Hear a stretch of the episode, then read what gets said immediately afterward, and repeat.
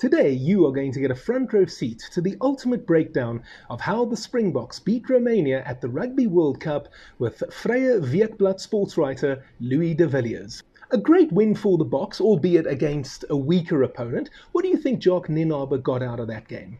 Everybody's fit and healthy. I think they, they got a chance to run have a proper run. I mean, it was that probably get better ex- uh, practice playing Union Milnet, and now I mean, Romania is really not much of a. If it didn't rain, maybe they could have set a point record for South African wins, but it wasn't much to see. Let's be honest. Hat tricks for Cobus Reinach and Makazole Mapimpi, but have they done enough, do you think, to force their way into the starting 15 against Ireland? I don't know. Um, you can't really. They played really well, but the opposition was such. I mean, you can't really say that Kurt-Lee Arendse say wouldn't have scored a trick. Um, yeah, no, no. Um, Mapimpi was excellent, but we know he's excellent, so it's still a hard decision you're going to make either way. Um, so was Reinach, um, but then again, the, nobody was bad as you say, the rain definitely played a role there in preventing South Africa from putting up a, a record score.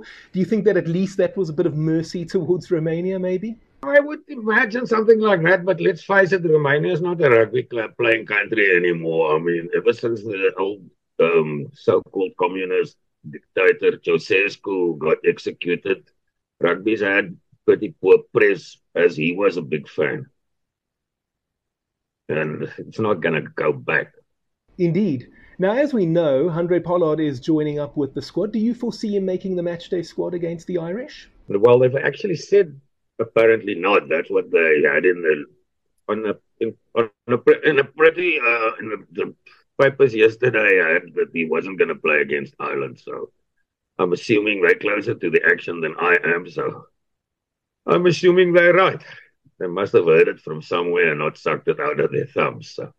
And it's quite interesting that Malcolm Marx is the man who's injured, and instead of bringing in another hooker, they're going to go with Marco van Staden and Deon Fourie as the backups. That means Pollard obviously coming in. How unfair or fair is that towards Manie Libbok, do you think? I wouldn't say it's either of the two. Um, I'm pretty sure Manie Libbok has a big part to play. Um, I personally think if they bring in, in Pollard, they're probably going to look at number 12. So it might be unfair towards de Allende or Esterhuizen rather than to Manie.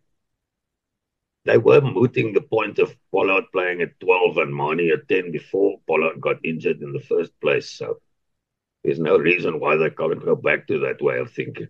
And we have to talk about this hooker situation because Marx being out means that Fourie and Van Staden are now the backup options to Bongi Mbonambi. What's your opinion on that? Mm, yeah, that's a bit tougher for me than the Pollard situation. Um, I don't know about specialist hookers who last played hooker five years ago. It's one thing to get it right against Romania, but Ireland's not going to be the same. Ireland's not going to be the same um, easy beats as we saw last night.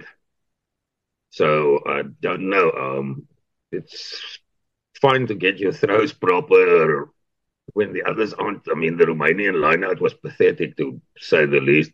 They couldn't even get their own ball. So, um, I'm, but I won't say I'm not nervous now. Let's put it that way. It also implies that the coaching staff do not trust Joseph Dweba. Would you go along with that? Yeah, there is something to be said for that, but um, his throws weren't that particularly great in the Bok jersey either. Um, he does work much better for Western Province, but then you have to understand Western Province's line-out signals are damn sight less complicated than the Springboks. I mean, that's so serious. That's almost a varsity level subject. I mean, I'm sure he'll get it right, but I imagine they were feeling since he doesn't throw that well anyway, they might as well give Van Staden and Fourie bang, bang at it. Hey, if you're enjoying this video, why not consider becoming a patron? You can click on my Patreon link, I'll put it on the screen as well as in the description box, and there will be great benefits for members. Let's get back to the interview. Now, late in the first half, we saw Jean Kleyn with a dodgy tackle on Romania's lock, Adrian Motoc. Do you think Jean could be in trouble this week? I didn't look at it too often, but the moment he hit, I thought it's a yellow card. Um, maybe they see even more in it. But I mean, I thought he connected with his shoulder and he slid, but you know, it's really arbitrary what they how they're judging these things at the moment. It's you can't really. Jesse Kriel, to my mind, was a bit lucky the other day, and Tom Curry was extremely unlucky. I mean, to my mind, Tom Curry should hardly have had a yellow card, and there gets a two-week suspension. So, who am I to say? I mean, I don't know what the hell they're thinking. I was going to bring up Jesse Kriel and Tom Curry in the next question. And Louis, for someone who might be watching rugby for the first time, some of this can be extremely confusing in that some are yellows, some go unpunished, and others are reds. How do you see it? Yeah, I don't think there's anything to understand. I just think it's very arbitrary, and um, I don't really want to pile on the refs. The job's become impossible over the last couple of years. But at the top level, they should really be sorting these things out. This is ridiculous. I actually like the bunker man, but now I see there's all sorts of complaints about it.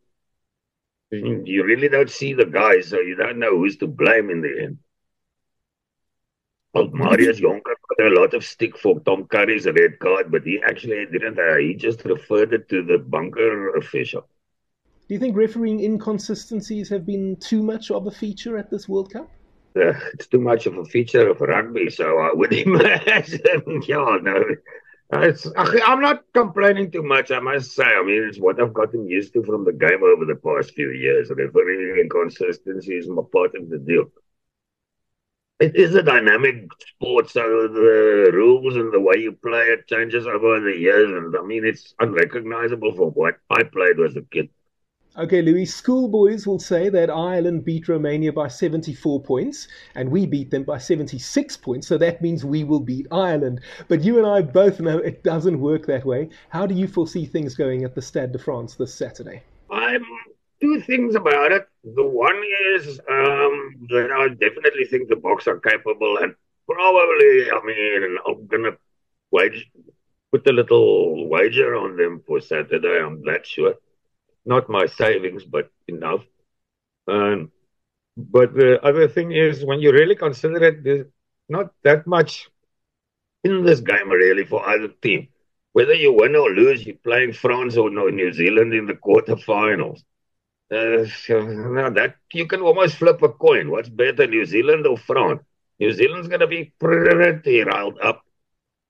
And France are probably they're looking good. New Zealand haven't been looking so Right, that's why I'm, they're not going to have a wash out of a tournament. So All Blacks might just be up for the quarterfinal, whereas France is at home and, and they a seriously good team. So uh, if we win or lose by one, one or two points on Saturday night, I don't think it's the end of the world. Then we must just pray that Scotland doesn't beat Ireland, but I don't see that happening.